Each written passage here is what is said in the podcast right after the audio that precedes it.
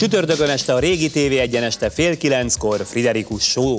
Ezúttal egykori vendégeinket hívtuk vissza, hogy megtudjuk, mi történt velük azóta, hogy utoljára találkoztunk. Itt lesznek például a békési nővérek, akiket 40 év után hoztunk össze Ausztráliába szakadt bátyjukkal. Talián Zsóka az örök túlélő, aki legutóbbi találkozásunk óta majdnem bennégett egy tájföldi szállodában is.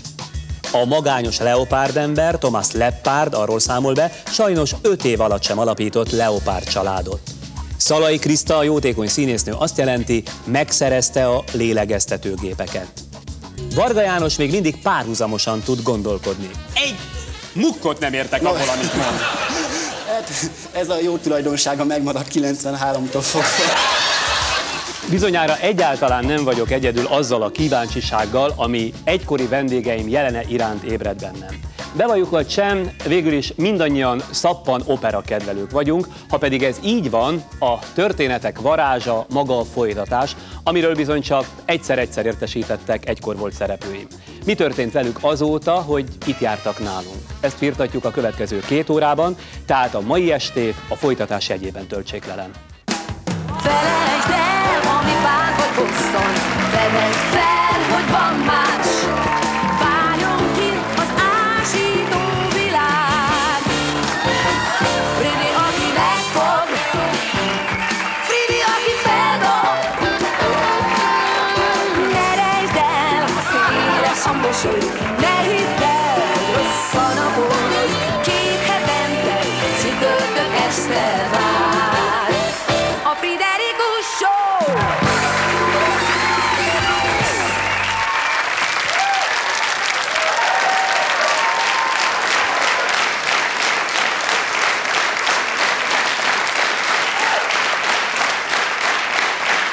Jó estét kívánok! Ez a mai show tehát visszatekint néhány emlékezetes vendégünkre, és miközben idézzük egykori nyilatkozataikat, ismét beszólítjuk őket, hogy megtudjam, mi lett velük, hová jutottak azóta, hogy legutóbb találkoztunk. Például kétségem sincs afelől, hogy Nagy Tibornéra, Irénkére pontosan emlékeznek nézőink. Akik esetleg mégsem, azoknak segít felidézni őt a következő filmecske. Nagy Tiborné három felnőtt fiú édesanyja. Húsz éve elvált, egy háztartásban él két kisebbik fiával, és ő neveli legidősebb fia négy kislányát is, akikről teljesen lemondtak az alkoholista szülők. A legkisebb lány három éves, de az édesanyja születése óta felé sem nézett, noha 500 méterre lakik a gyerekektől. Irénke daganatos beteg, többször megoperálták, ennek ellenére téglát hordott, falat rakott, hogy minél hamarabb felépülhessen a ház, amelyben élnek. Ha a négy kislány körülötte van, nem érzi magát sem betegnek, sem szegénynek. Vannak olyan ruhájaim, amit úgy gondolom, hogy én már úgyse hordom ugyanhova. Éjjel nekiülök, reggelre három kis nadrág, vagy három kis szoknya van, a tanítónéni megjegyzi, na, látom lányok, a mama megint varázsolt az éjjel. Hm. Így élünk. A talk show igazi meglepetést is tartogatott a család számára. Két hétig korfunnyaralhattak, ráadásul, hogy a nagymama valóban pihenhessen a szigeten, két babysitter is elutazott velük. Úgy van. És itt van Irénke, a két babysitter, meg a négy nagylány. Irénke, milyen volt Korfuna nyáron? Csodálatos. Életünk legszebb két hete volt. Együtt voltam a unokákkal, pihentem, és két csodálatos babysittert ismerhettem meg. Tényleg? Szóval mondjuk át tudta magát adni az önfelett pihenésnek, tehát hagyta a lányokat is érvényesülni, vagy azért továbbra is a kicsikkel volt javarészt elfoglalva? Olyannyira, hogy nekem is mesét olvastak föl esténként. Tényleg? Igen. Ez komolyan mondja? Igen. Igen. A két hölgy hogy érezte magát? Hát ugye teljesen idegenül kerültek. Én mondom név szerint is Gémesi Zsuzsa és Erős Krisztina, teljesen idegenül szerződtek Irénkéjék mellé. Aztán mivé érett a kapcsolat? Hát szerintem könnyű volt, hiszen a gyerekek nagyon jók voltak, könnyű volt velük lenni. Megérkeztünk, kipakoltunk, gyerünk megnézni a várost. Hát képzelhető, hogy ezek elcipeltek engem a tűző napba, hegynek föl, a jó Isten tudja hány, mennyi időn keresztül gyalogoltunk a kislánymal a nyakunkba, mindenhogy vittük, és kiderült, hogy 10 perc alatt a tengerparton ugyanabba a városba beértünk volna. Csak át, átmentek a hegyen? Át. Hát végül is így volt könnyebb, ugye? Na most mielőtt nekivágtak ennek a nagy útnak, az országos ismertség Könnyített, vagy inkább nehezített a helyzetükön? Hát egyrészt könnyített, mert nagyon sok jó barátra tettünk szert. Meg kell mondanom, hogy 703 levelet kaptam. A műsor után 703-an Igen, keresték meg, 703 levéllel kerestek meg. és mindenki Azon segíteni kívül- akart? Hát vagy kifejezték elismerésüket, vagy egyéb dolgokat is. Mit ért ezen, hogy egyéb dolgokat is? Hát például többen megkérték a kezem. Ne vicceljen! Komolyan? És bármelyiknek odaadta, odaígérte? Nem, nem. Én, már, én már Egyedül nevel inkább a négy gyereket? Igen. Vagy nem volt alkalmas a jelentkezők között? nem tudom, annyira nem érdekel. Olyannyira, hogy meg sem ismerkedett velük? Tehát írt egy nem, levelet, hogy ne nem. próbálkozzanak? Megköszöntem, igen, az ajánlatokat, és hát... De remélem tisztességtelen ajánlat nem volt. Nem, volt olyan, aki velem pucolta volna be a házat, hogy a, aztán a papírt közös névre tegyük a Már a házról. házat. Igen. Uh-huh. De hát ő már felépített egy házat, úgyhogy újra nem igen vállalkozhatott. De olyanokra gondolok, amit ugyancsak én olvastam, hogy ugye csomó mindent kaptak, játékot, Igen, könyvet. igen, a, hát rengeteg ruhát kaptak a kislányok, ezt meg kell mondjam, csodálatosokat. A, a, rengeteg könyvet, olyat, amit én úgyse tudtam volna nekik megvenni, játékokat.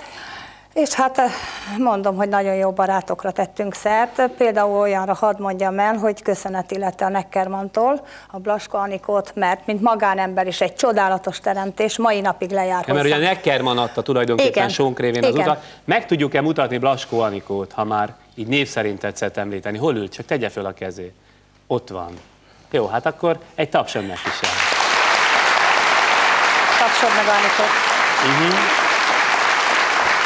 És hallom, hogy még a nyugdíjfolyósító intézet Igen, is és segítségükre igen, sietett? igen, igen, a nyugdíjbiztosítás főigazgató úr megkeresett levélbe a műsor után közvetlen, kérte az adataimat, és soron kívül nyugdíjemelést is kaptam, és egy összegű segét is.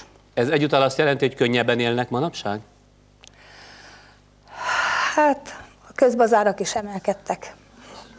Szóval továbbra is nagyon nehéz. Közbazárak És is. hogy van az egészsége? Hát köszönöm szépen, állandó gyógyszerezés alatt vagyok. Nappal nincs semmi bajom, csak mikor elalusznak a gyerekek. Jó egészséget! Köszönjük Ti meg szépen. nőjetek nagyra, hölgyeim, köszönöm szépen! Mi is köszönjük szépen.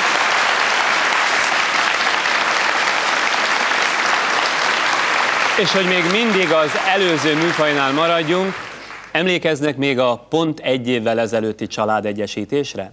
Három nővér volt a főszereplője, akik eltűnnek hit fivérükkel találkoztak a mi segítségünkkel. Sarah egy héttel 96 karácsonya előtt egyenesen Ausztráliából érkezett a Friderikus showba. Azért jött Magyarországra, hogy felkutassa 56-ban diszidált édesapja három nővérét. A testvérek 40 éve nem találkoztak. Sarah édesapja, ahogy a műsorvezető mondta, nem tudott eljönni, mert egy nemzetközi kísérletsorozatban vett részt Ausztráliában. Sarah mindössze annyit tud édesapja nővéreiről, hogy egyikük tanár és pápán, illetve Zalaegerszegen élnek. A nézőtérre véletlenül meghívott három nővér, Valéria, Emilia és Éva most kezd sejteni valamit. Megmondaná, hogy mi a vezeték nevük?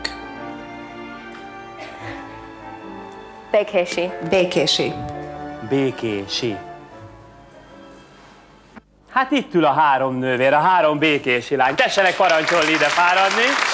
Békési Lambert ugyan nem lehet jelen, videón keresztül azonban boldog karácsonyt kíván és megígéri, hogy 97 nyarán eljön Magyarországra. Nekem nagyon nehéz várni 1997 nyárára, amikor mi megtalálkozhatunk, és én láthatok benneteket személyesen. A nővérek természetesen kapnak egy-egy példányt a karácsonyi képes üdvözletből. A férfi, aki behozza a kazettákat, valahogy ismerősnek tűnik. Békési Lambert, a testvér.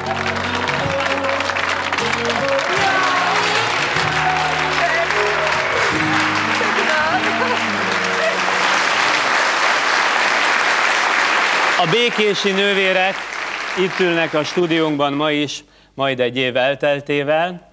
Hát hogyan alakult, vagy hogyan folytatódott tulajdonképpen az az este? Itt ugye találkoztak, és aztán mi volt? Közösen elmentünk az Aquincumi szállodába, és ott az öcsém szobájába összegyűltünk, és testvérek, és rokonok, ott éjfélig, éjfél utánig együtt voltunk, énekeltünk, Volt itt beszélgettünk, megbeszélni, 40 évet kellett, ugye? Igen, fényképezgettünk, és, és, és nem akaródzott lefeküdni. És aztán Lambert ugye maradt több mint egy hétig Igen, talán? igen. És akkor bejárták gyermekkoruk helyszíneit? Igen, igen, Dunántúlon sokat járt, ismerősöket, rokonokat fölkeresett, különösen ugye nálunk volt. Igen? Három testvérnél engem ugye meglátogatott először pápán, aztán ment a Hallom, hogy pápán például ki se tudott menni az utcára, mert egy végtiben csak két napot beszéltek, beszéltek. Beszél- Mondjuk az ön beszélőkét ismerve, ezen nem csodálkozom őszintén szólva, de ezt meg is értem egyúttal. Szóval rengeteget beszélgettünk, rengeteget. Nem is kívántunk kimenni, mert akkor esett az első hó, és a kislány még soha nem látott havat. A Szara még soha nem látott soha havat? nem látott havat. Ez olyan élmény volt neki, hogy Túl az, hogy megismerte édesapja testvéreit, még a hóval is megismerkedhetett Igen, magyarul. Ugye? igen. Mi mindent tudunk mi nyújtani, ha akarunk? Már nem, hogy a műsor, hanem az ország. Egyébként azt hallom, hogy Lambert ugye a tanítóképzőben járt Zalaegerszegre, Igen. és ott fölmászott a padlásra. diák korában, ugye fölmentek a padlásra, ez egy hatalmas épület volt, több emeletes, még zárta volt akkor. És az iratokat oda elrejtették valamit, ott találtak. Még 1956-ban és- elrejtett úgy iratokat? Van, úgy van, úgy van, és amikor visszajött, most Zalaegerszegre, megint fölkereste ezt az iskolát, és megkérte a hölgyeket ott, hogy fölmehessen a padlásra. És ugyan ott megtalálta azokat az iratokat, amiket akkor ott eldugott. Fantasztikus. És átadta a hölgyeknek. Egyébként készülnek ilyen össznépi nagycsaládi találkozóra, terve van véve? Ez nagy terv, igen. Júliusban vagy augusztusban, vagy valamikor jövőre tervezik, hogy eljönnek Magyarországra, de nem csak az öcsém felesége és gyermekei, Akik még nem is ismernek. Ha, úgy van, hanem akiknek elbeszélte, hogy itt, itt mi történt, és ugye elvitték a kazettát, tetszik tudni, így fölvettük mi azt az adást, és ott ők lejátszották, és azt mondták, hogy eljönnek Magyarországra, Angliából, Amerikából, és 17-en akarnak eljönni Friderikusról. 17-en. Lehet, hogy önöknek valamiféle És- idegenforgalmi vállalkozás kéne nyitni. Ilyen jó propagandistáink úgy és sincsenek. aztán alsóősön szeretnének kivenni egy kis nyaralót. Csak ott lesz a család apraja nagyja? Igen, ők el tudnak jönni, ugye anyagilag úgy állnak, hogy összefognak, és akkor fizetik ezt a ö, nyaralást, és akkor oda várnak bennünket rokonokat, és ott minket vendégül fognak látni. Ez lesz jövő és nyáron. Együtt, és, és, és, és azt megörökíteni Friderikus úr, az álom Menjünk lenne. oda is? Finoman Nem, arra tetszik itt nem, utalni? nem, nem, nem, Elmehetünk. hanem hát ha már úgyis azt- akarva akaratlanul belekeveredtünk az önök család életébe, Addig előnyben még részesítem telefonon, önöket. vagy levélben. Így van. Önöket értesítjük. Önök egyébként, a békési lányok nem tervezik Ausztráliába a nem tudunk mi kiutat? kimenni, nem tudunk kimenni. Mi Anyagilag nem nem, nem meg. tudunk mi kimenni. Köszönöm Még szépen, aztán- és aztán kellemes találkozást kívánok a család összes tagjának. Nagyon köszönjük. Jövő nyáron. Köszönjük. Köszönöm szépen. Dobnik János 16 éves korában reménytelenül beleszeretett egy lányba, s mert felejteni akart, előbb Olaszországba, majd Franciaországba diszidált. A halált keresve beállt az idegen légióba. Korzikára került az ejtőernyősökhöz. Hosszú kiképzés után 1986-ban Afrikában vett részt az első kalandfilmbe beillő bevetésen. Tőlem ez olyan távoli, mint hogyha legalábbis egy romantikus filmet mesélnél. Egy romantikus film, de a valóságban a pokol egy játszótér ez a romantikus filmhez képest. János három év után barátjával, Danival megszökött a légióból. 86. szeptemberében két másik társukkal kiraboltak egy bankot. A két bűntárs likvidálni akarta Jánosékat, de Dani gyorsabb volt és végzett mindkettőjükkel. Három héttel később Antwerpenben tűzharcba keveredtek egy diszkó kidobó emberével. Danit lelőtték, János is megsebesült. 11 évre ítélték, végül amnestiával szabadult. Szabadulása után hazatért, itthon kidobó emberként dolgozott, közben zongorázni tanult, képeket festett és verseket írt. Fehér rózsaszálon. Egy fekete pillangó téged poroz. A sorsom hozzád suttog. Nyisd ki szírmajdat, és tavaszi szellőként simogatom gyönyörű hajdat. Ha tudnád, hogy mennyire szeretlek, akkor Istenednek neveznél engem. No, hát szóval... Nincs megállás, bár szerintem a taps az nem annyira az életutadnak, mint inkább a versnek szólt. Nincs megállás, kérem szépen, mert Dobnik János pár éves pihenő után belekeveredett a Magda Marinkó ügybe is, és amennyiben jók az én értesüléseim, hármas gyilkosságban való közreműködéssel vádoltak hosszú időn keresztül. Így van, tíz hónapig voltam előzetes letartóztatásban, mint tippadó gyanúsítottak, Kecskeméti hármas gyilkossága kapcsolatban. Uh-huh. Aztán később Mi között volt egyáltalán az áldozathoz? Testőre voltam egy jó ideig. Úgy, úgy volt a gyanú, vagy az volt a gyanú, hogy te adtad Magda Marinkónak a tippet az egykori gazdád kinyírásához? Mm, minden héten változtatta a vallomását. De ez elég volt ahhoz, hogy letartóztassanak. Hát az első héten azt mondta, hogy én adtam neki tippet, a második héten, hogy én adtam neki parancsot, a harmadik héten azt mondta, hogy én mondtam meg a címet, meg ilyesmi. Végül is tudtad magad tisztázni a vádak alól? Persze, tíz hónapi előzetes letartóztatás után. De azért, noha bizonyíték hiányában fölmentettek ezen vád alól, azonban mégiscsak a 10 hónapot jogosnak ítélte a bíróság. Miért is? Lőszerrel, lőfegyverrel való visszaélés miatt, ugyanis találtak nálam a házamban két géppisztolyt. De testőr voltam, és úgy érzem, hogy szükségem volt ezek. Viszont nem volt fegyvertartási engedély. Így van. Azért mindig for körülötted a levegő, azért ezt leszögezhetjük, ugye? Ez így van. De direkt keresed a baj? Tehát te mondjuk nem is teszel az ellen, hogy örökké legalábbis a tiszta látszatát keltsd? Egyszerű ember vagyok, nem kell tiszta látszatot kelteni, a baj jön magától úgyis, ha jönni akar. Ha meg nem jön, akkor nem jön. Hát sajátos filozófia, de hát van, aki így gondolkodik. Na most Magda Marinkóról tudjuk, hogy a vizsgálati fogság jó részét rajzolással töltötte. A te esetedben ugye körülöttünk képek vannak, képzőművészeti alkotások, festmények, és ez mind-mind a te alkotásod, amit itt látunk. Nem hallottam arról, hogy te is esetleg efféle képzőművészkedéssel ütötted volna agyon a tíz hónap alatt az időt, vagy így volt bent? Nem, én írtam verseket, könyvet, meg meg is festettem őket, amint látod. Ezeket bent festetted? Azt Nem, mondod? nem, kint. Az utóbbi fél évben festegettem. Igyekeztem mindentől távol tartani magam, nem belekeveredni semmibe meg. Tehát félrevonulni. Mert Azért nagyon- az elég nehéz elképzelni rólad, már megbocsáss, hogy te távol tartod magad az űröktől. Hogy élsz mostanában? Mit csinálsz? Mostanában szinte semmit.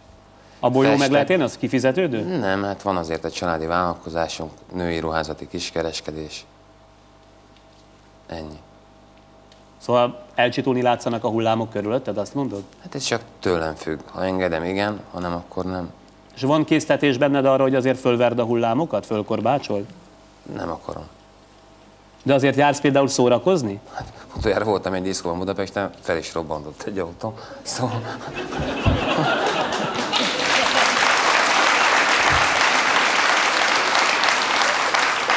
És akkor ez egyúttal azt jelenti, hogy mondjuk irodalmi, mert hogy ugye verses köteted megjelent, sőt megjelent a Magda Marinkó ügyről is egy könyvet, tehát inkább irodalmi, illetve képzőművészeti tevékenységből kívánsz a jövőben megélni?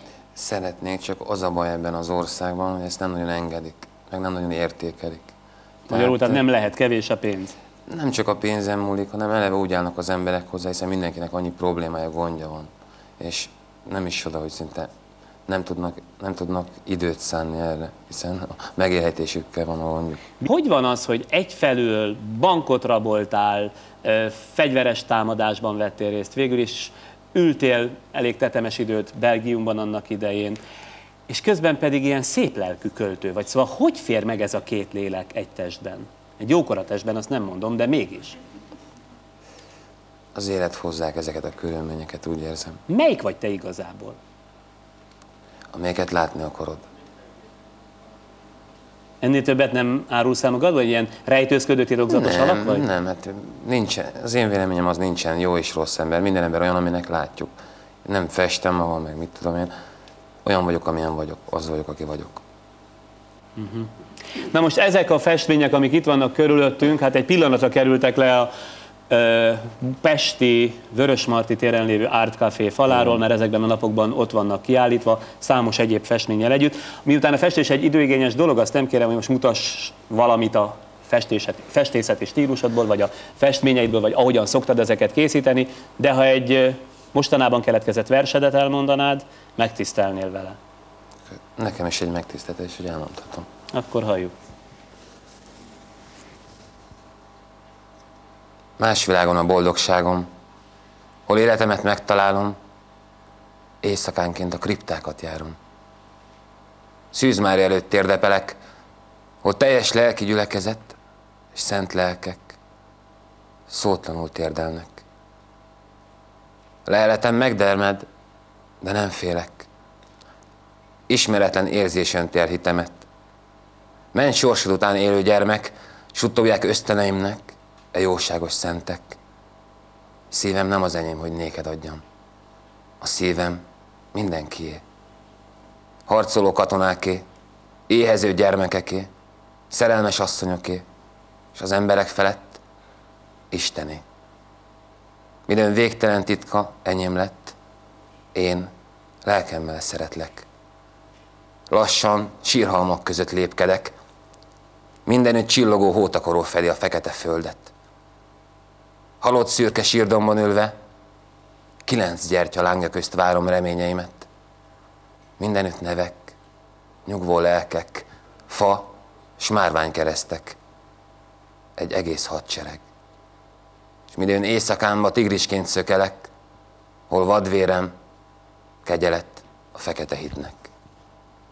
Most már tudom, nem is kellett volna kérdezni. Ez a válasz az összes kérdésemre. Köszönöm szépen.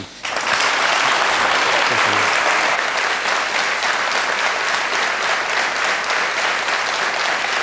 Talián Zsókát elsősorban ötvös művészetéről ismerhetik, de az utóbbi években néhány természeti katasztrófában is volt módja részt venni. Persze, amikor abba hagytuk élettörténete követését, jó két éve, még csak egy, még csak egy elképesztő hajókatasztrófán volt túl, szerencsésen. Talján Zsóka egy vitorláshajó katasztrófájának szerencsés túlélőjeként szerepelt a talkshowban 95 májusában. Új férjével és egyik barátnőjével egyéves hajóútra indultak a Huncut nevű luxusvitorlással. Zsóka azért vállalta az utazást, mert meg akart felelni új férje elvárásainak, aki Franciaországból Észak-Amerikába akart eljutni a tengeren. A harmadik napon hatalmas viharba kerültek, a 8-10 méteres hullámokban a hajó kormányozhatatlanná vált, sőt fel is borult. A hajó fölborult, és utána hál' Istennek a jó francia hajóépítőknek ez visszafordult. Tehát a 360 fok után, de Kejfel Jancsi megfordult. Árbóctörés történt, ami, mint kiderül, szintén szerencse volt a szerencsétlenségbe, hiszen ez tartotta vissza nagyobb száguldástól a hajót. A vitorlás utasait három nap hánykolódás után mentették ki a tengerből. Nem sokkal a katasztrófa után Zsóka házassága is hajótörést szenvedett. A vállás követően még azon a nyáron beiratkozott egy balatoni vitorlás tanfolyamra, hogy ne gyűlölje meg a vizet. Akkor még nem sejtette, hogy nem ez volt az utolsó megpróbáltatás az életében. Nos, Zsóka, 95-ben, amikor abba hagytuk a beszélgetést, ugye ön azt mondta, ha jól emlékszem, hogy az életének három meghatározó eleme a tűz, a víz és a föld. Akkor a víz okozta nehézségeket kitárgyaltuk. Azóta azonban, mint tudom, a tűz is elérte. Továbbra is kedvenc szlogene ez, tűz, víz és föld, mint meghatározó elem. Hogyne, hiszen emiatt vagyok itt, és emiatt maradtam életbe. Mindegyik segített nekem, túléltem őket, eddig kettőt.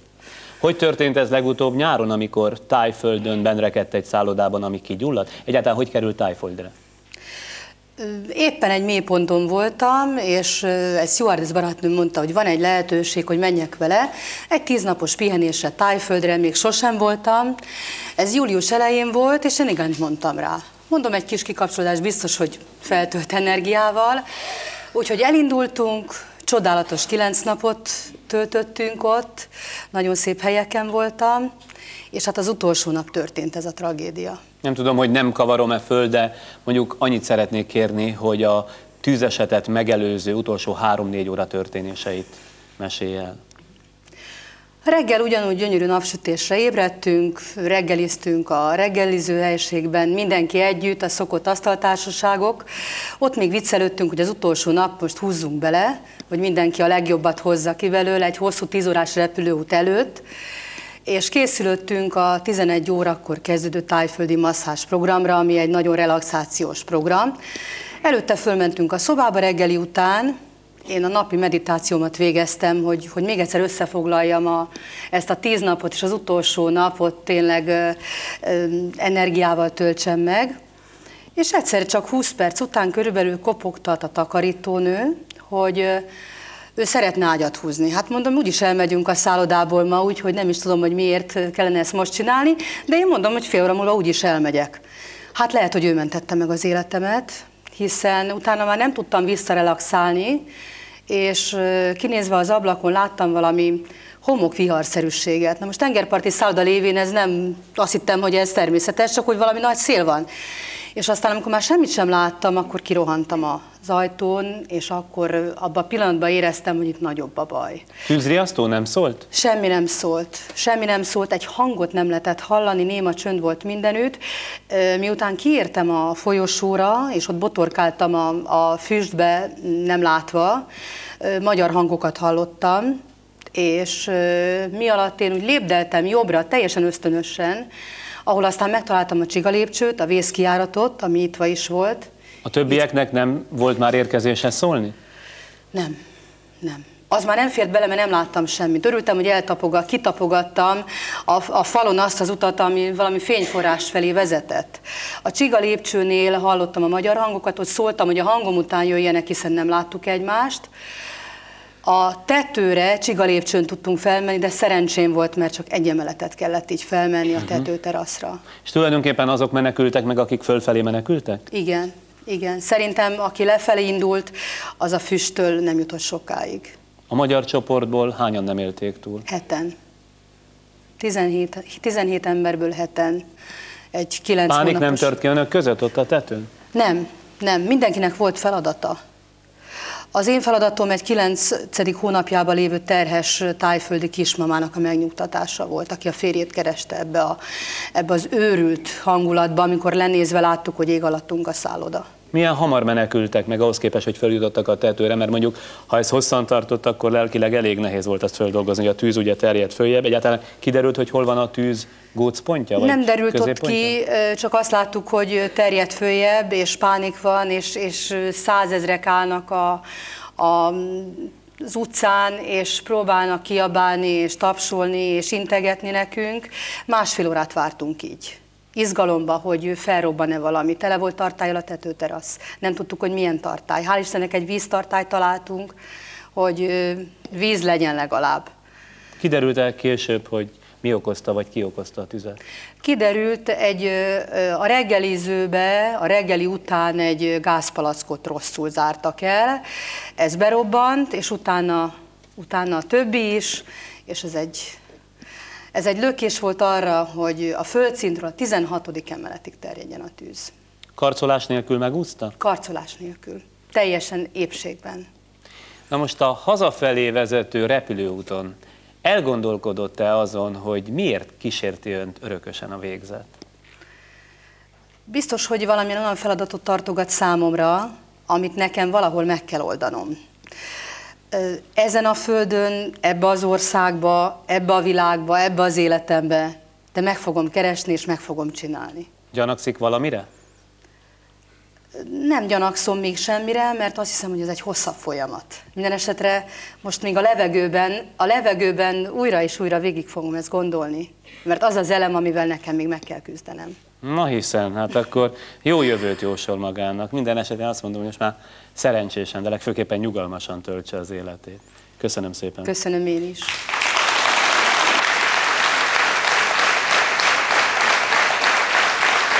Varga János négy évvel ezelőtt megmutatta, hogyan lehet párhuzamosan gondolkodni. Ehhez képest főtörzsörmester volt, a Kossuth Lajos Katonai Műszaki Főiskola hallgatója. Különös képességét a TV vetélkedőn kívül sehol sem használta. Varga János párhuzamos gondolkodó a 93-as Kimit Tudon tűnt fel. Akkor összesen öt táblára írt. Az első háromra németül, latinul, angolul, a negyedikre egy Petőfi verset visszafelé, az ötödikre egy József Attila költeményt tükörírással, miközben egészen más verseket szavalt. A 25 éves főtörzsőrmester különleges képességére katonai főiskolás csoporttársai figyeltek fel. Miközben történelemleckét írt, eltársalgott velük egy futballmeccs részleteiről, anélkül, hogy ő maga észrevette volna, két egészen különböző dolgot csinál egyszerre. János ekkor még nem tudta, hogyan kamatoztathatná ezt a képességét a honvédségnél. Ez szóval, hogy mennyire kelendő a honvédségnek egy ilyen ember, mint én, szerintem nem nagyon, mert képzeljen el, hogy szeretnék az olyan parancsnokat, aki mindent vissza tud majd idézni, hogy mit mondott a katonáinak, és meg is követeli rajtuk. Ma a következő produkcióval áll elő. Nyolc tábla vonul föl. A nyolc táblán ugyebár különböző nyelveken lesznek vers címek, illetve költők. Franciául, latinul, angolul lesz egy-egy vers, illetve egy ö, magyar költemény Petőfi falu végén Kurta kocsma visszafelé, illetve a János Vitéz tükörírásban, de csak fölírva a cím, illetve a szerző neve. A közbülső táblákon pedig a közönség akarata szerint lesz egy-egy háromjegyű szám, majd itt bekiabálják, hogy mi, és ön azt négyzetre emeli. És még mindezek tetejében egy újságcikk, mert azt mondta, hogy fokozzuk a végletekig. Hát én elhoztam egy szakcikket, a heti világgazdaság földkérdéssel foglalkozó cikkét, amit itt az első sorban ül egy fiatal ember, önt kérem meg majd arra, hogy elég hangosan, határozottan, mondjuk itt az első két bekezdést, jó? Olvasa, majd akkor, amikor elindul a produkció. Elzengett az ősziboros ének. Megfüllett már hűsap, pincének, széls vízcsapa csupasz szőlőtőre, lúdbőrzik az agyagos domb bőre, elomlik és puha sáráról ad, mint mezítlen test egy halottnak. Mit nekem te Zordon Kárpátoknak? Szendesekkel vadregényes tájak, táncsodálak, ám de nem szeretlek. Képzettem, hegyvölgyedet nem járja. Nem tudhatom, hogy másnak egy tájék mit jelent, nekem itt, e lángoktól ölelt kis ország, messze ringó gyermekkarandirága. Föl-föl dobott kő, Földedre hullva, kicsi országom, újra meg újra hazajön a fiad. Messzi tornyokat látogat sorba. Vége van. Ja, pardon. Na hát, Varga János is itt köszönhetem körünkben. Parancsoljon helyet foglalni Jánoskám. Lette magából időközben mondjuk százados?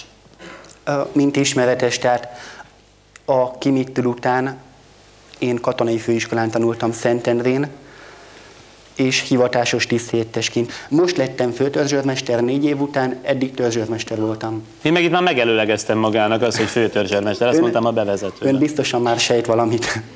Miért választotta a hadászattól oly távol eső másik főiskolát vagy egyetemet, a Károli Gáspár Református Egyetemet, ahol ugye a bölcsészkaron a katonai főiskolával egyidejűleg magyar történelem szakon tanult? Mint ismeretes, egy régebbi levelemben beszámoltam arról, hogy a Kimittul után ugyan én már katonai főiskolás voltam, kaptam egy lehetőséget a Károli Gáspár Református Egyetemről, bölcsészkaráról, hogy tehát, hogy tanulmányaimat eztán ott folytathassam, a honvédség pedig támogatott ez ügyben. Tehát ezt hogy maga ambicionálta? Ö, igen. Lett önből tanárember? Ö, Most vagyok ötödéves hallgató a Református Egyetemen, most fogom végezni. De most fogja Tehát befejezni. lesz belőlem tanárember. Akkor tanárbácsi. Már talán csak gyakorlatot is végez, ugye? Igen. Tehát jár gyakorló tanárbácsiskodni. Igen, a Jász Nagykun, tehát ha egész hivatalos akarok lenni, akkor a Jász Nagykun Szolnok megyei Somos András mezőgazdaság és élelmiszeri szakközépiskolában vagyok gyakorló tanár. Most Még per- egyszer el tudja mondani? Igen, a, je- elmondhatom? Hogy? Remélem bent lesz a az adásban is. Hát miért ne lenne? Remek. Tehát akkor a, a, a, a Jász Nagykun Szolnok megyei Somos András mezőgazdaság és élelmiszeripari szakközépiskolában vagyok gyakorló tanár egy hónapra. Pihenj. Na most, tehát akkor tulajdonképpen a katonai pályáról sem mond le, de azért megmarad tanárnak is, illetve szeretne tanárkodni is. Vajon a párhuzamos gondolkodását, ebbéli képességeit itt az elmúlt három-négy évben fejlesztette, jutott előbbre? Csupa olyan kérdéseket vett fel, amire már válaszoltam ezelőtt egy évvel a levélben, tehát arról volt szó, igen. El, Ne zavartassa magát, csak mondja. Tehát arról volt szó, hogy ö, én ezt a honnét kezdjem, Ádámtól Évától. Na ne, annyi időnk nincs. No, akkor így mondom önnek, tehát, hogy és most válaszolok a négy évvel ezelőtti kérdésre, és elég megkésve, de annál jobb szeretettel. Akkor volt az, hogy Maga belőle hülyét csinál, Nem. attól tartok. Em, Bocsánat, csak egyszerre merülnek fel bennem ezek a kérdések, meg Tehát a most már válaszok is. értem, hogy hogy fejlesztett tovább. Nem, is, nem csak, hogy párhuzamosan gondolkodik, most már párhuzamosan beszél is. Lassan ott Ugye? tartok, igen. Tudom, hogy nehéz követni. Tehát azt Mit tagadás? Így van. Tehát azt mondtam akkor, hogy nincsen vele semmi különösebb célom. Én ezt a képességet úgy fogom fel, mint ami van, és nincs is több dolga ennél. Tehát nem akartam soha eladni magam. Ha felléptem, csak jótékonysági műsorokon léptem fel. Így kerültem végül is a Somosanrá szakközépiskolába. Jászapátiba is. Manapság már nem szenvedettől a képességtől, mint annak idején, mert ha jól emlékszem a korabeli riportra, ott azért elmondta, hogy önt időnként ez zaklatja, hogy annyi minden jut egyszerre az eszébe, és annyi mindenre figyel egyszerre. Haló? Figyelek, igen, csak közben gondolkodom, csak közben gondolkodom rajta. Igen, végül is a be, hétköznapi beszélgetés ugye sokkal másabb, mint hogy egy verset kéne éppen felmondanom, de ott is például én azért adtam önnek meg három egymás után következő szót, mert ez alapjában véve meghatározza a verset. Most Tehát ha csak beszél? ön azt mondja, hogy már, na itt tudom, hogy, hogy nagy feneket kerítek neki, de hogy ön csak egy szót mondjuk, hogy már, akkor mondhatom azt, hogy már összeroskadsz végre, mond, vagy szóval erről egy szóról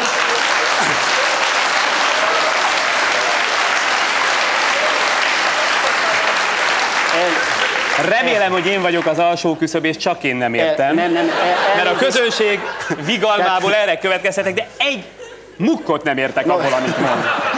Hát, ez a jó tulajdonsága megmaradt 93-tól fogva.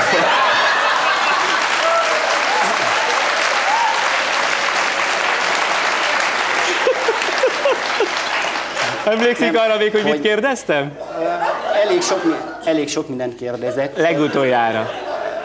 Volt, nagyon sok kérdés volt például, hogy mit felejtettem el utoljára, és akkor én közben, amikor mondtam, hogy itt a Nem tollakat- 93-ban, most. Én már azt se tudom, hogy most mit kérdeztem. Nem, hogy 93-ban. Szóval, hogy, hogy önt akkoriban zavarta ez a... Erre próbáltam válaszolni. Tehát Bocsásson nem- meg, hogy szavába vágtam. Tehát tényleg az, hogy a kérdés ugye az volt, hogy zavarja az, hogy egyszerre több minden jut az eszemben. Mondjuk egy versnek a szavalásánál, vagy amikor folytatnom kell a Sándor által megkezdett verseket, nem ugyanis ott három karakter, három szó eleve meghatározza a verset, de mondjuk beszélgetésnél van ilyen, amikor úgy jobb pozícióban vagyok, hogy egy szóról én egy verssel fogok, fogom folytatni a beszélgetést. Válaszoltam rá? Tehát Mit tudom én? Én nem tudom. No, körünkben van egy szakember, dr. Plé Csaba, az ELTE Bölcsészkar általános pszichológiai tanszékének vezetője, egyetemi tanár, talán az ön szavait fogom tudni érteni. Tulajdonképpen, tanár úr, egy ilyen képességgel mit lehet kezdeni, egyáltalán kell-e kezdeni valamit? Hát azt nem tudom, hogy kell-e, hogyha valószínű, hogy János nagyon sokat gyakorolta, észrevétlenül is, hogy ennyire kifejlesztette a képességét, és valószínű, hogy kezdhet vele valamit. Az más kérdése, hogy kell-e. Nehéznek tűnik elképzelni, hogy, hogy milyen foglalkozásokat tudhat valaki csinálni, hogyha ennyi mindent tud egyszerre, de képzeljük el, hogy milyen lehet egy, egy igazán komoly tőzsdei ügynöknek az élete, vagy egy diszpécsernek egy tőzsdei irodába, akinek egyszerre 15 helyre kell figyelnie, 8 telefonra kell válaszolnia, és közben 10 különböző számítógépes képernyőn Tehát mondjuk azt mondja, hogy például élére állhatna, vagy eleje lehetne a tőzsdei alkuszoknak, brókereknek, illetve ilyen ö, koordinátoroknak? Nem azt mondom, hogy élére állhatna, hanem, ö, hogy is mondjam, ö, egy erőforrásuk lehetne, akiben mindig meg lehet bízni, hogy ő biztosan, pontosan fogja tudni, hogy két perccel ezelőtt mit olvasott a tokiai tőzsde Ebből akár, ebből akár pénzt is csinálhatna, ez azt jelenti? Szóval ez egyáltalán egy ritka képesség? Nagyon ritka. Van a szakirodalomban néhány eset, de nem ilyen, nem ennyire sokat képe, ö, egyszerre csináló emberekről. A híres esetek olyanok, hogy valaki három vagy négy dolgot tud egyszerre csinálni. Ugye olyan szupergépírónők, akik képesek egyszerre egy szöveget, egy látott szöveget másolni, közben telefon, a fülükre szelő telefon alapján telefonra válaszolni, és közben beszélgetni a főnökkel. Ez volt a leghíresebb eseted. János, lenne kedve például tőzsdére elmenni és kamatoztatni a képességeit? Egyáltalán nem, csak bennem a kérdés felmerül Nem? itt. Nem, egyáltalán nem. nem. Csak a kérdés felmerül, hogy ha a hölgy válaszol a telefonra, akkor mi módon beszél a főnökével is egyidejűleg már elnézést. Én úgy gondolom, hogy önnek paradicsom élete lehet, hiszen miközben ugye itt van, gondolatban egészen másút járhat, és hagy engem beszélni, hadd beszéljen, gondolja. És ugyanakkor nem is tiszteletlen, mert pontosan figyel arra, amiről én beszélek. Egyébként, ha hiszél, nem tökéletesen igaza van. Most az egyszer, de igaza van. Varga János, köszönöm szépen! Remélem, hogy sikerült.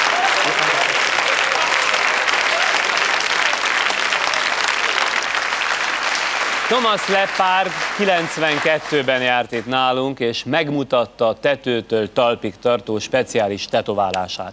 Hogy milyen riadalmat is keltett, az is mindjárt kiderül a megidézett egykori műsorból. 92. júniusában két ketrec érkezett a stúdióba. Az egyikben egy igazi leopárd volt, a másikban Thomas a leopárd ember. Thomas élete nagy részét a hadseregben és a tengerészetnél töltötte. Később portásként dolgozott, míg nem az utcán meglátott egy plakátot, amely két leopárd embert ábrázolt. A kép hatására fogait leopárdosra csiszoltatta, bőrét tetováltatta, és ezzel együtt egy új életformát teremtett magának.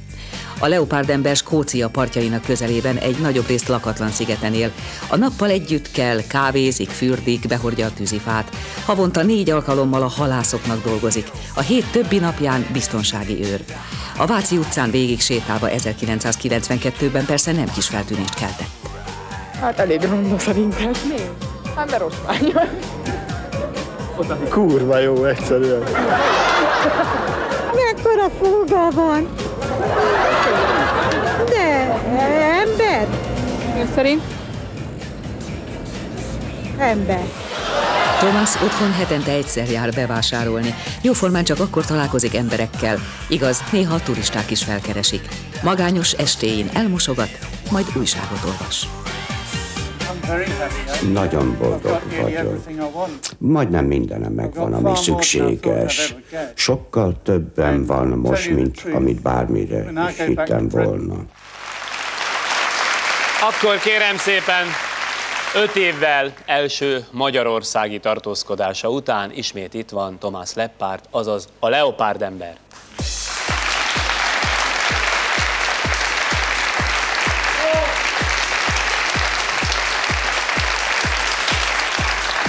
Gyere, Thomas! Jó estét kívánok! A leopárd ember!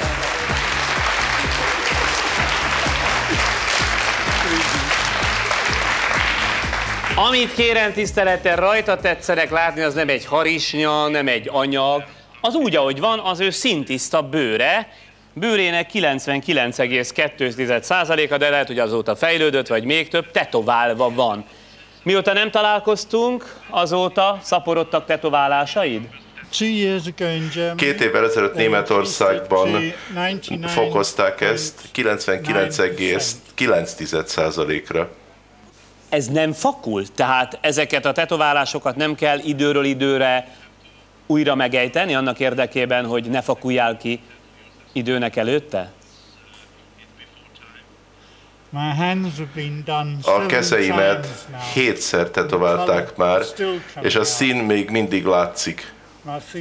A lábaim háromszor tetoválták, és a szín egyszerűen nem hatol be, a bőr túl vastagot.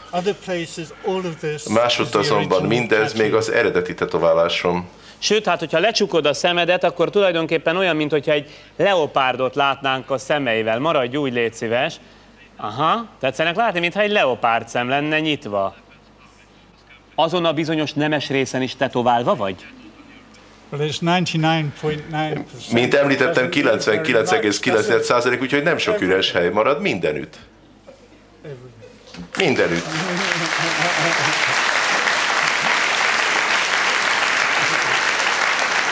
mi történt veled az elmúlt öt évben? Ugyanúgy barlangban élsz, ugyanúgy egyedül, vannak-e látogatóid, ilyen puritán életet élsz, mint ahogy a megidézett filmben is láttuk? Pontosan ugyanúgy, kivéve, hogy a látogatók nagyon ritkán érkeznek, és az állatok is kezdenek eltűnni mostanság. Csak nem azt mondod, hogy ha látsz egy antilopot, akkor te rávetődsz. Nem, antilop nincs. Egyébként sem fogok meg egy állatot, de szarvasnak már esélye sincs, meg sem jelenik. Mivel telik egy napod? Ott élsz egy barlangban, Skócia egyik igen lakatlan szigetén, vagy csak nagyon ritkán lakott területén. Hogy telik el egy napod? Minden, amit teszek, pontosan ugyanaz, amit ön, neked kell elvégezni saját otthonodba. A különbség annyi, hogy három-négyszer hosszabb ideig tart. Például a vízemet egyenesen a folyóból kell szereznem, és hozzá kellett szoknom, hogy vödröt használjuk, hogyha mosok, és a vizet azonnal cserélik el.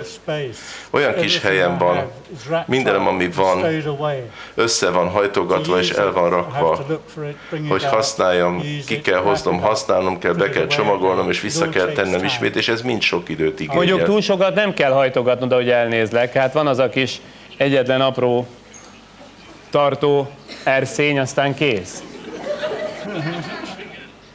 Uh, Ez múlt nyáron szükség volt rá. Nagyon jó volt. Csak nem egész idő alatt így futkostam.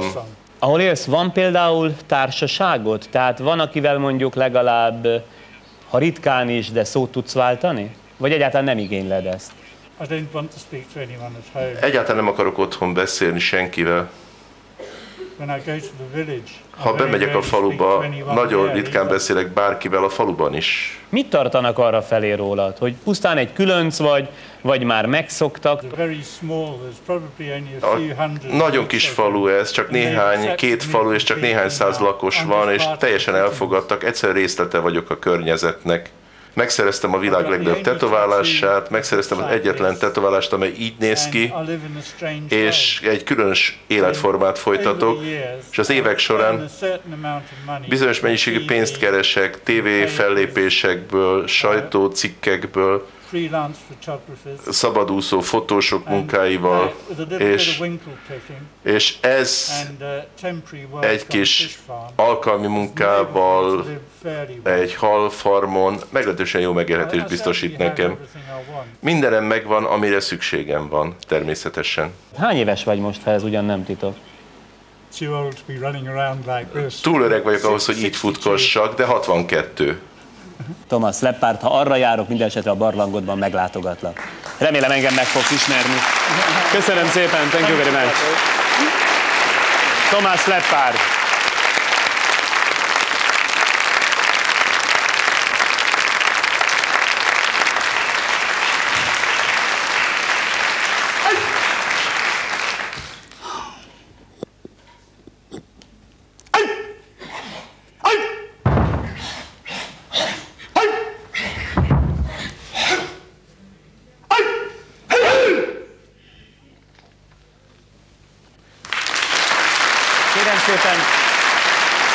Látszólag az előzőkkel semmi összefüggésben nem lesz az, akit most visszaidézek.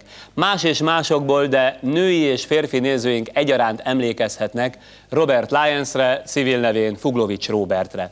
Ő volt az, aki végrehajtotta azt a vérfagyasztó gyakorlatot, ami abból állt, hogy, szóval hogy is mondjam, no, legérzékenyebbnek tartott testrészére, tudják, hogy miről beszélek, egy kötelet kötött, és néhány méteren át így húzott el egy négy utassal teli személyautót, bizony.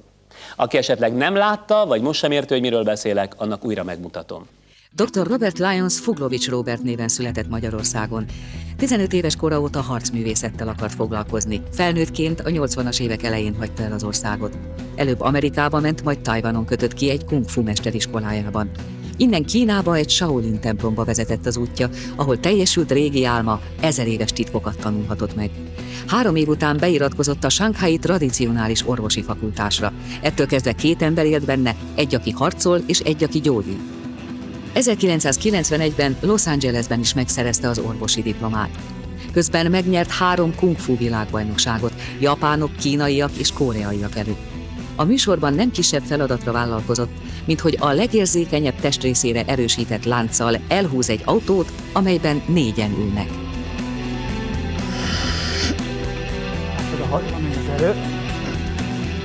Most van lent a herénél, most van fenn a versénél, és most jön ki. Próbáljuk Adhatom meg. a láncot? Add ide. Na csak a kezedbe? És szálljak be. Légy szíves.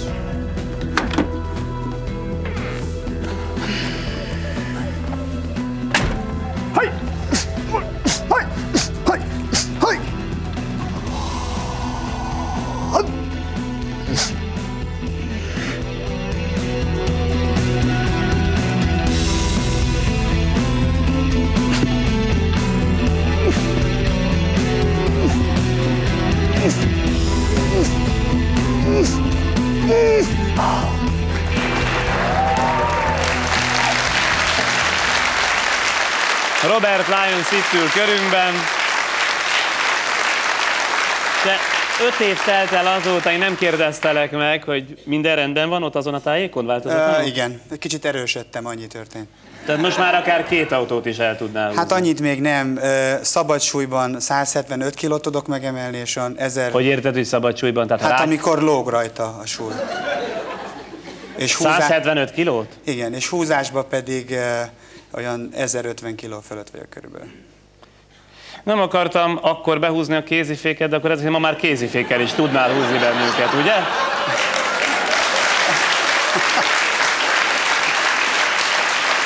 Az igazság az, hogy a, a show után, mikor visszatértem Magyarországra, akkor megpróbálták még háromszor vagy négyszer élő előadásba, mert azt mondták, hogy valami fel volt kötve. Nem hitték egy drót, el. nem hitték el. Pedig voltak ellenőrző tanúid.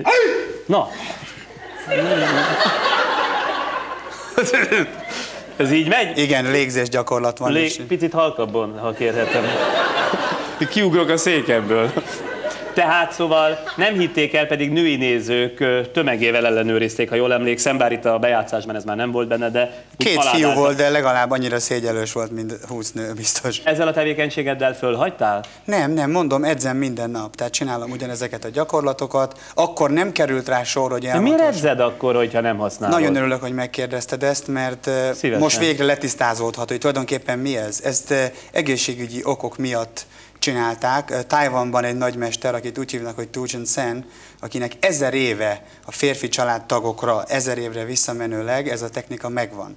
Ezt a Shaolin templomból hozták el, és ezt az egészség megőrzésére voltak akkor is problémák impotenciával, korai magömléssel, és ezzel próbálták koordinálni. Ha most belegondolok abba, hogy nem mondjuk 8 kilót, vagy 100 kilót, vagy 800 kilót húzok, hanem csak, mit tudom én, fél kilót, akkor szép Azért lassan vigyázz, vigyázz, amit mondasz, mert holnaptól az egész ország férfi lakossága téblá, téglával a lába között fog közlekedni. Aztán hogy néz ez majd ki? Hát, elhiszem, hogy ősi kínai vagy milyen módszer, de azért a nevetsége- nem tanácsolom senkinek. E, pedig eh, jöttek már azóta hozzám sokan, megkérdezték, Elhiszem. hogy ez mi, és eh, már nagyon sok emberen segítettem. El tudom képzelni. De azért ezt nem ajánlom eh, senkinek eh, a mester tanítása nélkül, mert nagyon veszélyes. Hát erről van szó. Egyébként hát azért némiképpen átképezted magad, vagy legalábbis profilod ö, csiszolódott olyan értelemben, hogy időközben a magyar kungfu válogatott vezetőedzője lettél, és akit mögöttünk látnak, vagy akiket, hölgyeim és uraim, a magyar kungfu válogatott, amely a legutóbbi világbajnokságon győztes volt. Jól mondom? Hát ez egy nagy megtiszteltetés volt, hogy ezeket a magyar fiúkat én készíthettem föl. Ez Van itt hölgy is, vagy Igen, van? egy hölgy is, akit szerencsére elvittünk magunkkal. Ő volt az egyedüli, aki az egyéniben világbajnoki címet ért el. Úgyhogy No.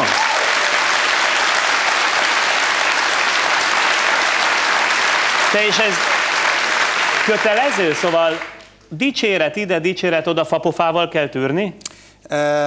Egy rezzenés nem hagyta el az arcát. ez a, ez a legkisebb, eh, amit valóban eh, meg kellett tenni, hiszen ha csak Ennél komolyabb dolgokat is rezzenéstelenül kell tűrni? ennél komolyabb dolgokat is jóval. De a csapat is, ugye?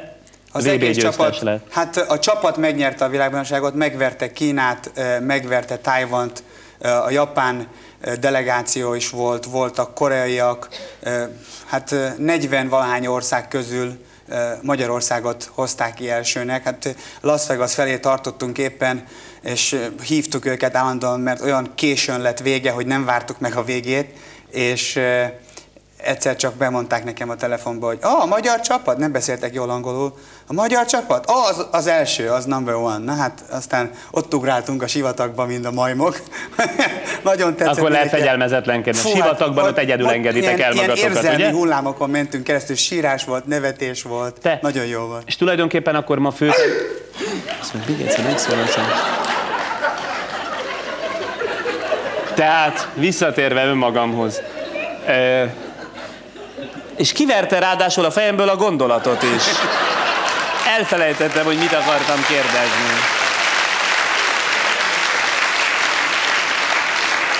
Igen, hogy főtevékenységként ma már te a válogatott felkészítését és edzését folytatod? Tehát ez a napi tevékenységen? A napi tevékenységen valóban ez a válogatottat készítem úgy kungfuban, úgy adör, tehát úgy másik stílusokban is. Van egy-két profi játékos, aki, tehát fighter, küzdő, aki kijár velem Amerikába, Kínába, ide Hány tanítványod van? Magyarországon kb. 1002, de kb. 10.000 összesen a világon. Most mit fogunk látni? A csapatnak egy része be fog mutatni egy küzdelmi sorozatot, amit a világbajnokságon is a bemutatón bemutattunk.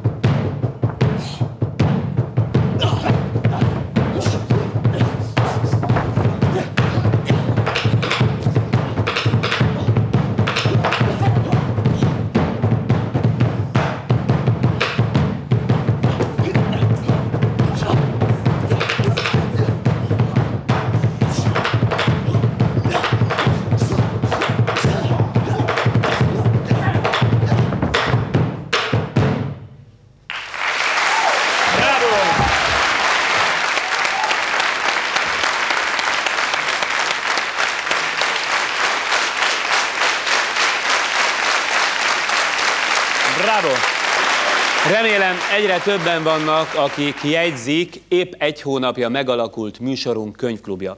Elsőként Szepes Máriához mentünk el, öt olvasó és én, hogy az írónő egy adott könyvét megbeszéljük. A könyv eladási statisztikájából tudom, hogy jócskán van értelme, vagy volt értelme már az első kísérletnek is. Nos, a következő író, akit így aztán fölkereshettünk a klubtagok szavazatai alapján, Parti Nagy Lajos volt. A sokműfajú író legutóbbi zajos sikerét a Sárbogárdi Jolán a Test Angyala című kötetét olvastuk el közösen, ahogy azt egy hónapja kértem, de előbb, akik önök közül szükségét látja annak, ismerkedjen meg az író munkásságával. Parti Nagy Lajos 1953-ban született Szexárdon. Ősei apai ágon parasztemberek, anyai ágon sváb származású dunai hajósok voltak. Szülei előbb egy Dunaparti kisfaluban, Tolnán éltek, majd a család Kaposvárra költözött. Székesfehérváron érettségizett 1972-ben. Tíz éves kora óta ír, első versei 18 éves korában jelentek meg a Jelenkor című folyóiratban. A Pécsi Főiskolán magyar történelem szakos tanári diplomát szerzett, két évig könyvtárosként dolgozott, majd a jelenkor szerkesztője lett. 1986 óta szabad foglalkozású íróként él Budapesten. 1994-ben ösztöndíjasként 5 hónapot töltött Németországban. Első önálló verses kötete 1982-ben jelent meg, ezt két újabb verses kötet követte, majd novellák és színdarabok. 1992-ben elnyerte az év legjobb hangjátékáért járó díjat, majd 93-ban Ibusár, 96-ban Mauzóleum című darabjáért a színi kritikusok díját. Sárbogárdi Jolán a Testangyala című regénye elsősorban sziporkázó stílus paródia. Olyan, mintha valóban egy idősödő kisvárosi trafikosnő vagy postás kisasszony írta volna, aki össze-vissza olvasott mindenféle szerelmes füzetet és leányregényt, és most hozzálátott, hogy megírja a sajátját, amelyről úgy gondolja, hogy maga az élet. Nos kérem szépen, mielőtt még Parti Nagy Lajos Sárbogárdi Jolán nevében írott könyvét, a test angyalát megvitatni, elmennénk az íróhoz, illetve ez a felvétel már elkészült, következzék egy rövid részlet a műből. Talán így minden további érthetőbb lesz. A kisregényt ugyanis színpadra állították, a Merlin Színház máig játsza a darabot, amit Tasnádi Márton rendezett. Szereplők Sárbogárdi Jolán, azaz az írónő Csákányi Eszter, Margitai Edina Pető Fanni, Balajti Dénes, Horváth Ákos. A jelenet azt illusztrálja, hogy Sárbogárdi Jolán, az írónő, hogyan teremti és éli kedvenc hősnője Edina sorsát. Íme. Margitai Edina és Balajti Dénes, tehetséges fiatal tévérendező, egy pénteki napon, novemberi dátummal épp különféle témákról és filozófiáról beszélgetve sétálgattak a folyosón, mert Dénes egy bottal már egész jól tudta azt, amikor a fiú jelentőségteljes mozdulattal behívta a lányt a szobájába, s helyjel kínálva ágyába feküdt.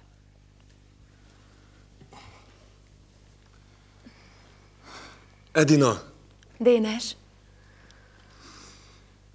Szeretnék valamit mondani neked. Igen. Én inkább a képernyő embere vagyok, mint sem a szavaké. De utóbbiak is annyira, hogy kimondjam, kapcsolatunk olyan szakaszába érkezett, hogy mint az élet minden dolgában itt is előre kell lépnünk. A mi szerelmünk nem egy flört, vagy komolytalan játszadozás az érzelmekkel, mint sajnos szokás. Az a tiszta szándék, melyel közeledtem feléd, annyiban változott, hogy komolyabb lett. És megérett arra, hogy ne bujkáljunk és titkolózunk a világ szebénben tovább, ezért arra gondoltam titkos vágyaimban, hogy hogy ki kell mondanom. Gyere hozzám, feleségem! Oh, jaj, jaj, zihált Edina, miközben tűzpiros lilium lett a szavakra. Ó, hogy várt-e percet, vagy fél tőle ambivalenciájában, amit remegésen sem tudott meg nem történté tenni?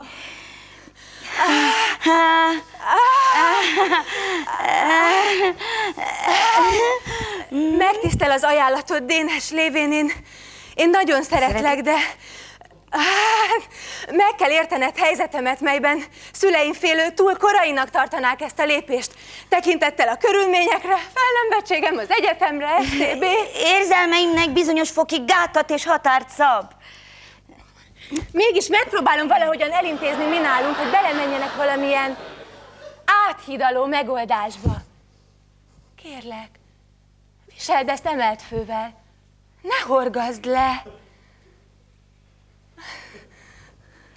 Meg kell értened, bennem ellentétes érzések harcolnak vaderővel, melyre kell, hogy hagy nekem még időt. Időt! Akkor te nem is szeretsz, ha így fogadod egyenes természetemet, mely dűrőre akarja vinni a problémát a tárgyban, hogy egymásé legyünk.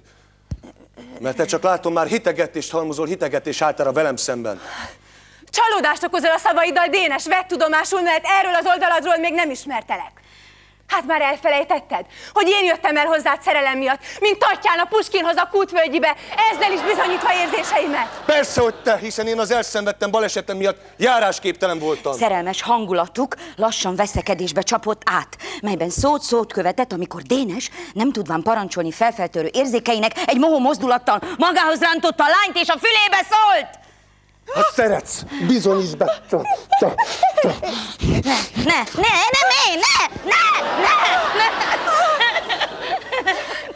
Szégyeljed magad! Az, hogy a szépség és nőiség varázsa kifejeződik, még nem jelenti azt, hogy a nemiség legkisebb durvasága is ne, le, ne lenne elengedhetetlen vagy tűrhetetlen. Ezzel elárultad a fogad fehérjét most és mindörökre.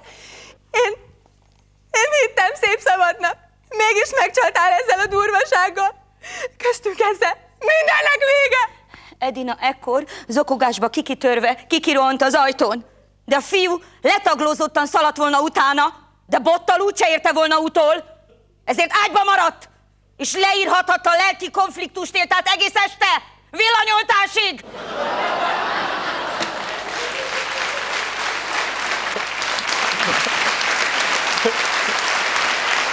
Kérem szépen, ezek után természetesen elmentünk az olvasók és én az íróhoz, aki egy beszélgetés erejéig vendégül látott minket. Lehet, hogy egy borzasztó közhelyes dologgal kezdem nekem. Az jutott az eszembe, amit egyébként bárki más kérdezne, feljajdulnék, hogy ha van elég bátorság önben, akkor mondja el, hogy milyen szándékkal írta ezt a könyvet. Ebben az esetben sem mondhatom azt, hogy én most a külső értelmiségi szemével kirögtetek helyzeteket, meg mindenféleket. Az életünk nagy többségében mindannyian dilettánsok vagyunk. Rengeteg dologban dilettánsok vagyunk. Az én hősnőm, illetve az én relatív hősnőm, hiszen ebbe a testangyal regénybe nem szólal meg első szemében.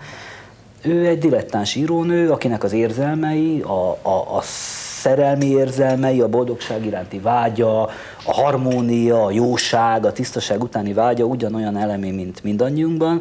A kifejezés módja és a kifejezés formái viszont nem olyanok, mint mondjuk az íróké, nem tudnak olyanok lenni.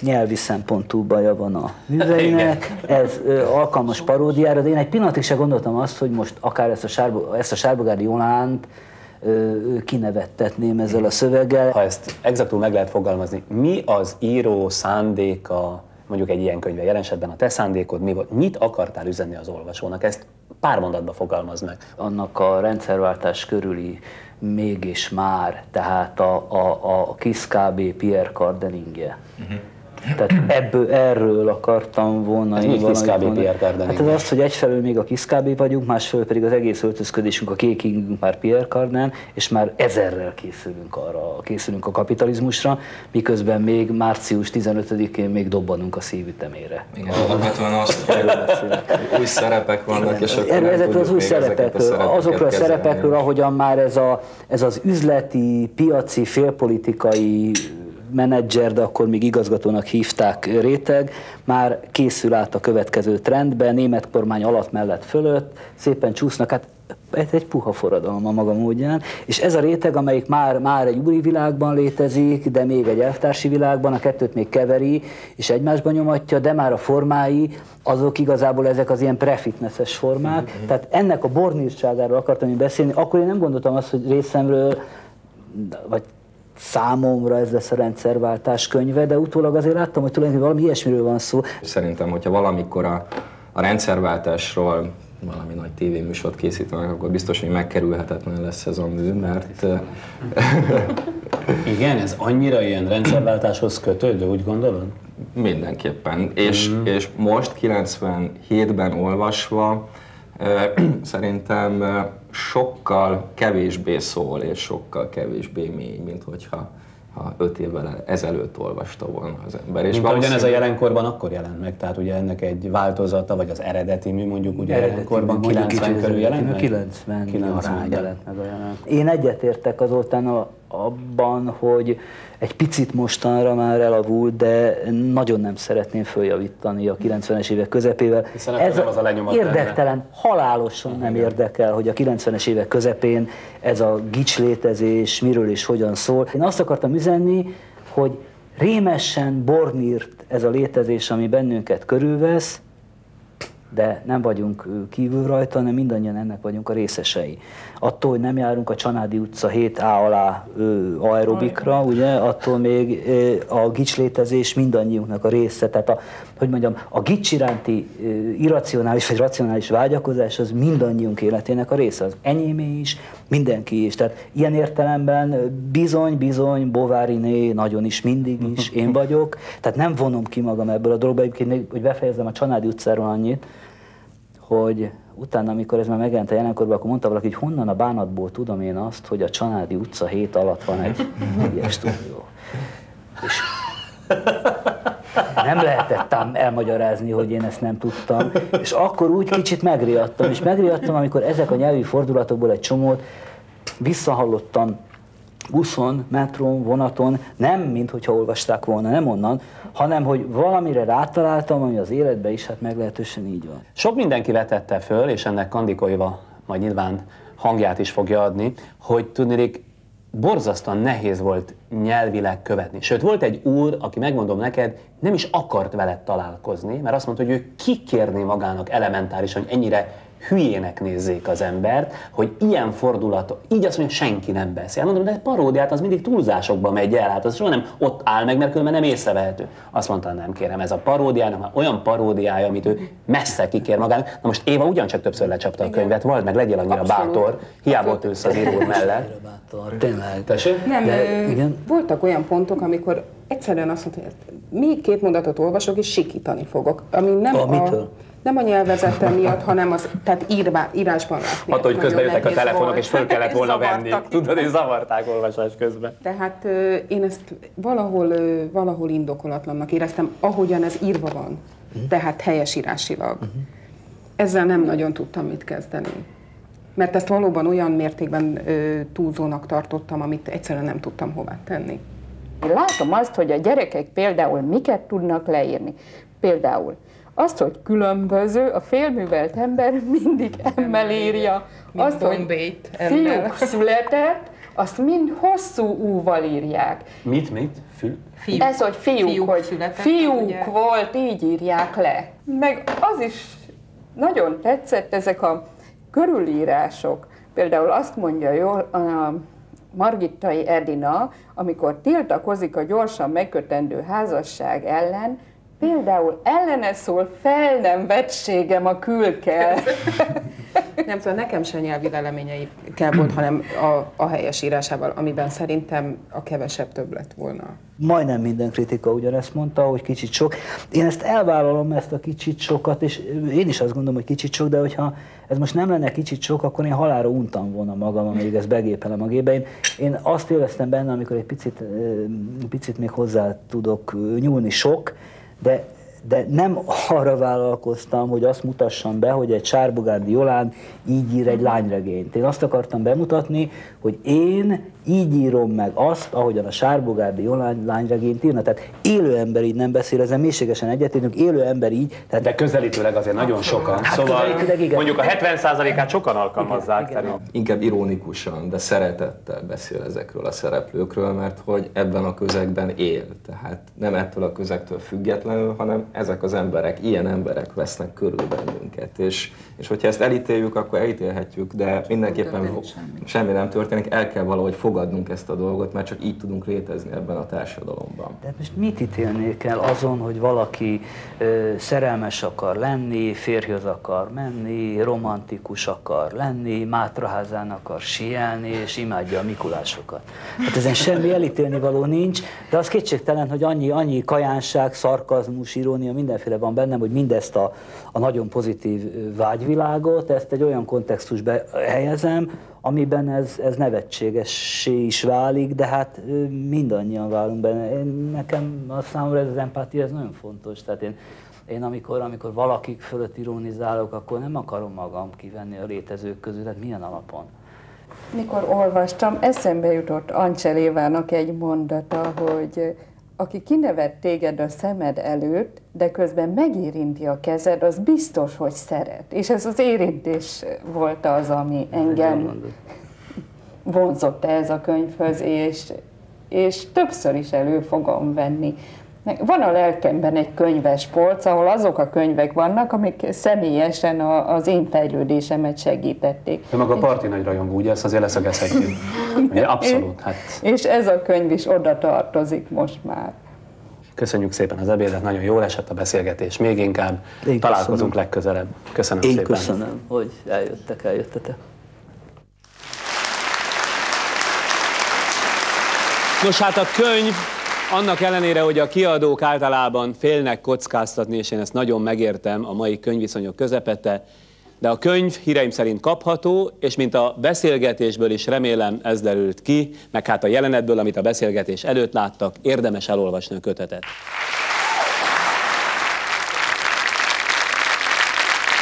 Szalai Kriszta színésznő valószínűleg jócskán hagyott nyomot, egészen más nyomot az önök emlékezetében. Hiszen emberbaráti tettet hajtott végre, lélegeztető készülékeket akart szerezni mindenképpen a budapesti László Kórház gyermekintenzív osztálya számára. Nem volt könnyű dolga, hiszen többen ígértek, mint tettek ezért valamit. Szalai Kriszta színművésznő a televízióból értesült arról, hogy a László Kórház gyermekintenzív osztályán nincs elég lélegeztető készülék. Kriszta szinte azonnal elhatározta, hogy összegyűjti egy készülék árát. Jótékonysági koncertet szervezett, megkeresett közel száz céget. Hat hónapon keresztül napi 10-12 órát dolgozott az ügyért, sorra lemondva saját fellépéseit. Az ígéret szép szó, és ez, ezúton, vagy ez esetben nem tartották be. Én szeptemberig kaptam a, attól a bizonyos cégtől határidőt, a, tehát az árengedmény ügyében, és aztán utána a dr. Kovács már mindig ezt halogatta, hogy akkor majd október, majd novemberben beszéljünk, addigra biztos lesz pénz, és valahogy ez így tolódott. A műsorban jelen volt dr. Kovács Pál is, aki arra hivatkozott, hogy időközben elfogyott az alapítvány pénze. A pénzhez jutunk, az első, akinek kielégítjük a, a pályázati igényét, az Szalai Kriszta és a László Kórház lesz, a második a Komáromi Kórház. A műsor végén minden esetre megjelent egy számlaszám, annak reményében, hogy ezúton is lesznek felajánlások. Na hát kérem szépen, Szalai Kriszta ismét is itt van, és jól képzelem, mert hogy tudom a folytatást. A műsor után, inkább kérdezem, fölgyorsult a gyűjtés? Tehát volt hatás, hogy itt voltál? Abszolút. Egyrészt összegyűlt. Végül is két gép ára, mert sikerült tovább alkudoznom. Egy olasz férfi felhívott, és tört magyarsággal megkérdezte, hogy jól értette a műsorban, hogy pár millió forint életben tart a gyerekeket, mert ha igen, akkor semmit nem kér, csak vigyem el, ha működik a gép, és ad pár millió forintot. Ez Tényleg adott történt. pár millió forintot? Igen. És olyan jól sikerült alkudozni, hogy még egy millió forintot szét tudtam osztani étszes gyerekeknek, és egy gödi szeretet otthonnak. Úgyhogy... Gratulálok. Hát én is, amit adtam. Minden esetre, ezt csak úgy halkan jegyzem meg, azért a sajátos, nem, hogy épp egy olasz ember hív föl, Ez nem a, egy magyar. Mm, nagyon elkeserített. Ma már, ma már ö, megpróbálok belátóbb lenni, és azt gondolom, hogy nagyon jó nekem, hogy én megismertem egy ilyen embert. De akkor nagyon elkeseredett voltam.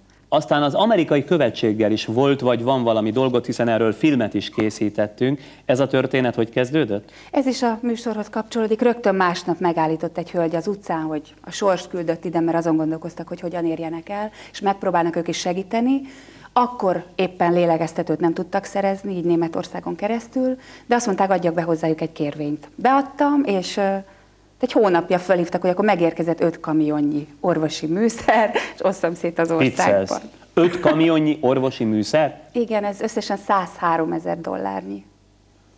És te ott vagy öt kamionnal, és akkor a mindenféle orvosi műszereket így osztott szét, hogy ez az Alaegerszegi kórházé, ez a Nyíregyházé, vagy hogy van ez? Hát én is ott álltam először a raktár közepén. Nem is értesz hozzá azért, annyira csak nem képződtél ki, vagy igen? Hát most már igen. Tehát amikor osztottuk szét, akkor már tudtam, hogy mi micsoda. Hát ezt meg kellett tanulnom, orvosok segítségét kértem.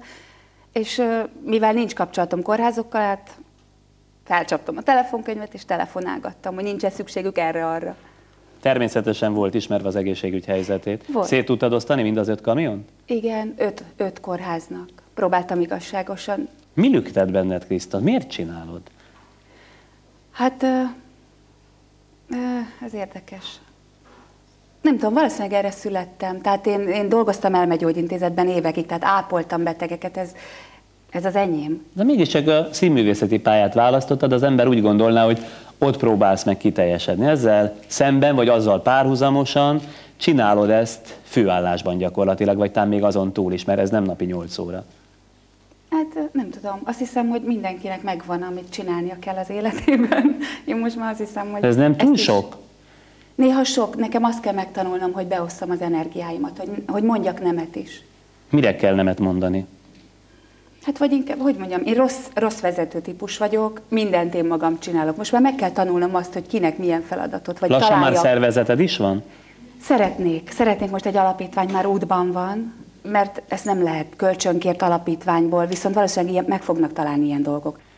Hát minden esetre büszkék vagyunk rád, és köszönöm szépen, hogy eljöttél pár szóra. Köszönöm.